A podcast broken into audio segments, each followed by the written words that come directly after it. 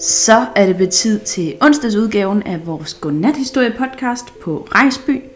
Og jeg håber, I har det dejligt. I nyder den her tid, hvor I kan være lidt hjemme, gå nogle lange ture, se en eller anden dejlig tv-serie. I dag der øh, fortsætter vi med historien om Pibi, som jo nu er på vej væk fra Villa Villa Kula, væk fra Tommy og Annika. Gombor hedder dagens historie, og den kommer her. Pippi Gombor. Pippi låste omhyggeligt døren til Villa Villa Kula. Nøglen hængte hun på et søm ved siden af.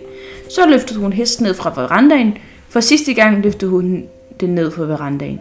Han Nielsen sad allerede på hendes skulder og så vigtig ud. Han var godt klar over, at der var noget særligt på færre. Tja, så var der ikke mere, sagde Pippi. Tommy og Annika rystede på hovedet. Nej, det var der ikke. Klokken er ikke så mange, sagde Pippi. Vi går derned, og så tager det, så tager det lidt længere tid. Tommy og Annika nikkede, men de sagde ikke noget. Så begyndte de deres vandring gennem byen, mod havnen, mod hoppetørsten. Hesten måtte lunde bagefter, som, som den bedst kunne. Pippi kastede et blik tilbage over skuldrene på Villa Villa Kula.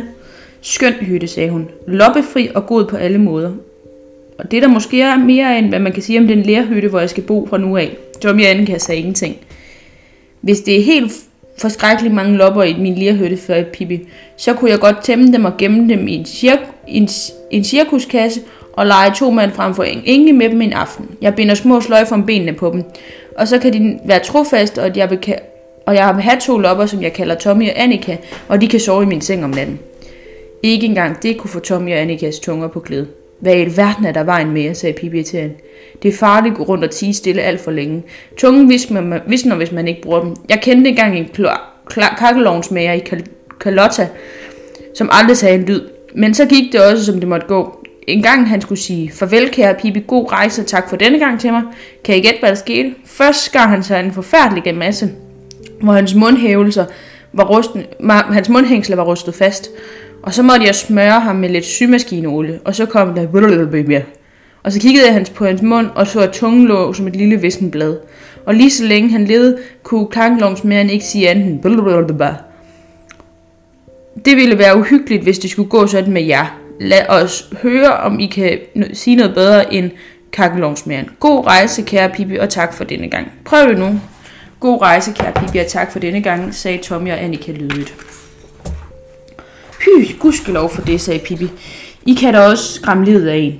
Missy havde sagt blululule, så havde, ved jeg ikke, hvad jeg havde gjort. Der var havnen, der lå håbetossen. Kaptajn Langstrøm stod på dækket og brølede sin ordre. Matroserne ilede frem og tilbage for at gøre klar til afgang. Alle folk i den lille bitte by samlede sig på kajen for at vinke farvel til Pippi. Og der kom hun sammen med Tommy og Annika og hesten og herr Nilsson. Her kommer Pippi Langstrømpe. Gå plads for Pippi Langstrømpe, blev der råbt, og folk trådte til side for at lade Pippi komme frem. Og Pippi nikkede og hilste til højre og venstre. Så tog hun hest og bar den op ad landgangsbroen. Det stakkels dyr så som ikke tænkt som at bringe, for heste bryder sig ikke rigtig om at, om at sejle. Nå, der er du mit elskede barn, sagde kaptajn Langstrømpe og afbrød sig selv med et kommandoråb for at omfavne Pippi. Han trykkede hende ind til sit bryst, og de knudede hinanden, så ribbenene knæede. Annika havde gået rundt med en lille klump i halsen hele morgen, og da hun så Pippi løfte hesten ombord, løsnede klumpen sig. Hun begyndte at græde, da hun stod der på kajen. Hun støttede sig til en papkasse, Først helt stille, men efterhånden mere og mere. Hold op med at tude, sagde Tommy hissigt. Det er pinligt over for alle menneskerne. Resultaten af hans formaning blev, at Annika blev en sand stormflod af tårer. Hun græd, så hun rystede, og Tommy sparkede til en sten, så den trillede ned ad kajen og plumpede i vandet. I virkeligheden havde han lyst til at kaste sig kaste på hoppetøjsen. Det var et elendigt møgskil, der skulle føre Pippi langt væk fra dem. Ja, hvis ingen havde set det, ville Tommy sandelig også have haft stor lyst til at græde lidt. Men det gik jo ikke an. Han sparkede til endnu en sten. Og så kom Pippi løbende over landgangsbroen. Hun for hen til Tommy og Annika. Hun tog deres hænder i sine 10 minutter til, sagde hun. Da lagde Annika sig hen over papkassen og græd, som hendes hjerte skulle briste. Der var ikke flere ting, sten Tommy kunne sparke til. Han bed tænderne sammen og så moderisk ud. Alle børn i den lille bitte by stemlede sammen om Pippi. De tog deres lærfurter frem og spillede en afskedssalut for hende. Det lød som, i al, som al beskrivelse sørgeligt, men det var en meget klagende trullelyd. Annika græd nu, så hun knap kunne stå på benene. I de øjeblik kom Tommy i tanke om, at han havde skrevet et afskedsdigt til ære for Pippi. Han hældte et stykke papir frem og begyndte at læse. Det var bare skrækkeligt, som hans stemme dirrede. Farvel, kære Pippi, du fra os tager, men glem dog ikke, at du har trofaste venner tilbage i alle dine dage. Hold da op, det rimede det hele, sagde Pippi til frisk.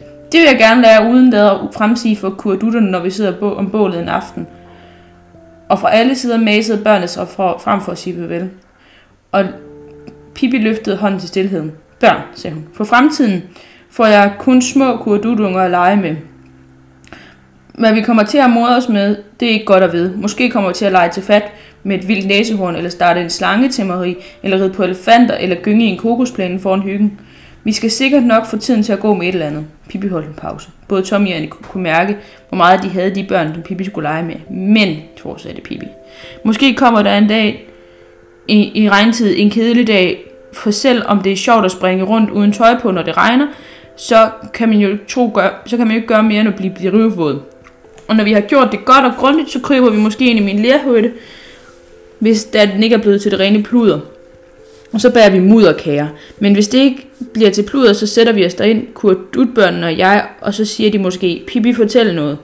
Og så får jeg fortælle om en lille bitte by, som ligger langt, langt borte i en anden verdensdel, om, om de hvide små børn, der bor der.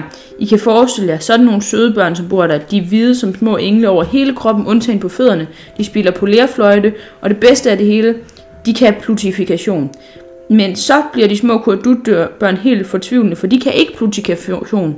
Og så skal jeg, hvad skal jeg så stille dem op med dem? I det værste fald river jeg lærhytten ned og laver mudder af den, og så bærer vi mudderkære og graver os ned i mudder lige til halsen.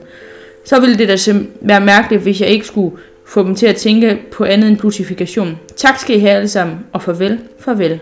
Og så spillede børnene endnu en sørgelig og tuttelut på deres lærfløjter.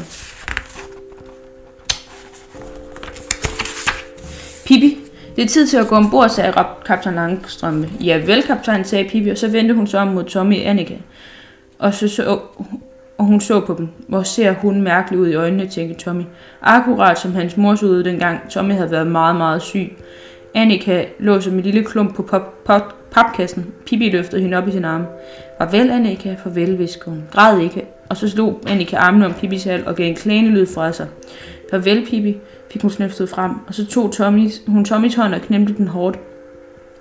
Så løb hun hen over landgangsbroen, der trillede der en stor tårer ned af Tommys, nye, Tommys næse. Han bed tænderne sammen, men det hjalp ikke. En tårer trillede til. Han tog Annika i hånden, og de stod der og stirrede efter Pippi, da de så hende gå op på dækket. Men, de vil, men det var altid lidt udvisket, når man skal se igennem en sløre af tårer. Længe leve Pippi Langstrømpe, råbte sang folk på gejen. Hiv landgangen ind, Fridjof, råbte Kajnstrøm Langstrømpe, og så gjorde Fridjof det. Hoppetørsen blev klar til sin rejse mod den fremmede verdensdel, men da, nej far, sagde Pippi, det går ikke, jeg kan ikke holde det ud. Hvad er det, du ikke kan holde ud? Jeg kan ikke holde ud, at nogle mennesker på Guds grønne jord græder og keder det for min skyld. Allermest Tommy og Annika. Ud med den landgang igen. Jeg bliver i Villa Villa Kulla. Kaptajn Langstrømpe var et øjeblik tavs. Du gør, som du vil, sagde han. Det har du altid gjort. Og Pippi hun nikkede. Ja, det har jeg altid gjort, sagde hun stilfærdigt. Og så omfavnede de hinanden igen, Pippi og hendes far, så det knæede ribben, og de blev enige om, at kaptajn Langstrøm rigtig, rigtig tit skulle komme og besøge Pippi i Villa Villa Kuller. Hvordan man end ser på det, far, sagde Pippi, så er det nok bedst for et barn at have et ordentligt hjem, og ikke fare rundt på havet og bo i lærhytter, eller hvad siger du? Du har ret, min kære, og som altid har du ret, min kære datter. Det er klart, du får mere velordnet liv i Villa Villa Kugler. Det er også nok det bedste for små børn. Lige præcis, sagde Pippi. Det er absolut det bedste for små børn at have orden i tilværelsen. Allerbedst, hvis de får lov til at lave den orden selv. Og så sagde Pippi farvel til matroserne på hoppetoffen, omfavnet fra sin far en sidste gang, og løftede hun hesten ned i sine stærke arme og bar den over landgangen. Og så lettede hoppetossen anker, men i sidste øjeblik kom på kaptajn Langstrøm i tanke om noget. Pippi, råbte han, du skal have lidt flere guldpenge, grib dem her og så kastede han en vadsæk med penge ind mod land. Desværre var hoppetoppen kommet så langt fra kajen, at sækken ikke nåede frem. Plop, sagde det, da den sank i. Der gik i sus og skuffelse gennem forsamlingen. Men så sagde det plop en gang til, og det var Pippi, der sprang i, og et øjeblik efter kom hun op med vadsækken mellem tænderne. Hun hævede sig op på kanten og fjernede lidt tang, der havde sat sig fast bag øret. Ha, nu ligner jeg, jeg rig som en trold igen, sagde hun. Og Tommy og Annika kunne ikke fatte, hvad der var sket. De stod med åbne mund, åben mund og stirrede på Pippi og hesten og herr Nielsen og vadsækken og hoppetossen, som for fuld sejl styrte ud af havnen. Er du, er du ikke med på skibet, sagde Tommy lidt usikkert til sidst. Gæt tre gange, sagde Pippi vredt og vred vandet ud af sine flætninger. Så løftede hun Tommy og Annika og vadsækken og herr Nielsen op på hesten og svingede, og svingede sig selv til sidst op. Tilbage til Villa Villa Kugle råbte hun højt. Først da det endelig, den, den første, de red tilbage, gik det endelig op for Tommy og Annika. Tommy blev trindrende glad, og han blev ud i sin yndlingssang, Tingelingelater. Annika havde grædt så meget, hun ikke kunne og hun kunne ikke holde op lige med det samme, så hun snøftede stadig, men det var kun små lykkelige snøft, så snart, som snart ville holde op. Hun havde et fast greb om livet på Pippi. Det føltes vidunderligt tryg. Åh, alting var vidunderligt. Hvad skal vi lave i dag, spurgte Annika, da hun var snøftet færdig. Ja, spille krokket måske, sagde Pippi. Det kan vi godt, sagde Annika. Og hun vidste selv, at krokket ville være helt noget andet, når Pippi var med til det. Eller, sagde Pippi langstrømpe. Alle børn i den lille by stemlede sammen for hesten for at høre, hvad Pippi sagde. Eller også, eller også kunne vi smutte ned til åen og øve os i at gå på vandet. Man kan ikke gå på vandet, sagde Tommy. Jo, det er, det er skam ikke umuligt. På Cuba mødte jeg engang en nøbelsnødder, som hesten satte i galop. Og de små børn, der stod rundt om dem, kunne ikke høre forsættelsen, men, så, men de stod der længe og kiggede efter Pippi og hendes hest, som galopperede i retning af Villa Villa Kulla. Snart var de bare, hun bare en lille prik i det fjerne. Til sidst forsvandt den helt. Det var dagens podcast. Tak for nu. Jeg glæder mig til, at I lytter med igen i morgen.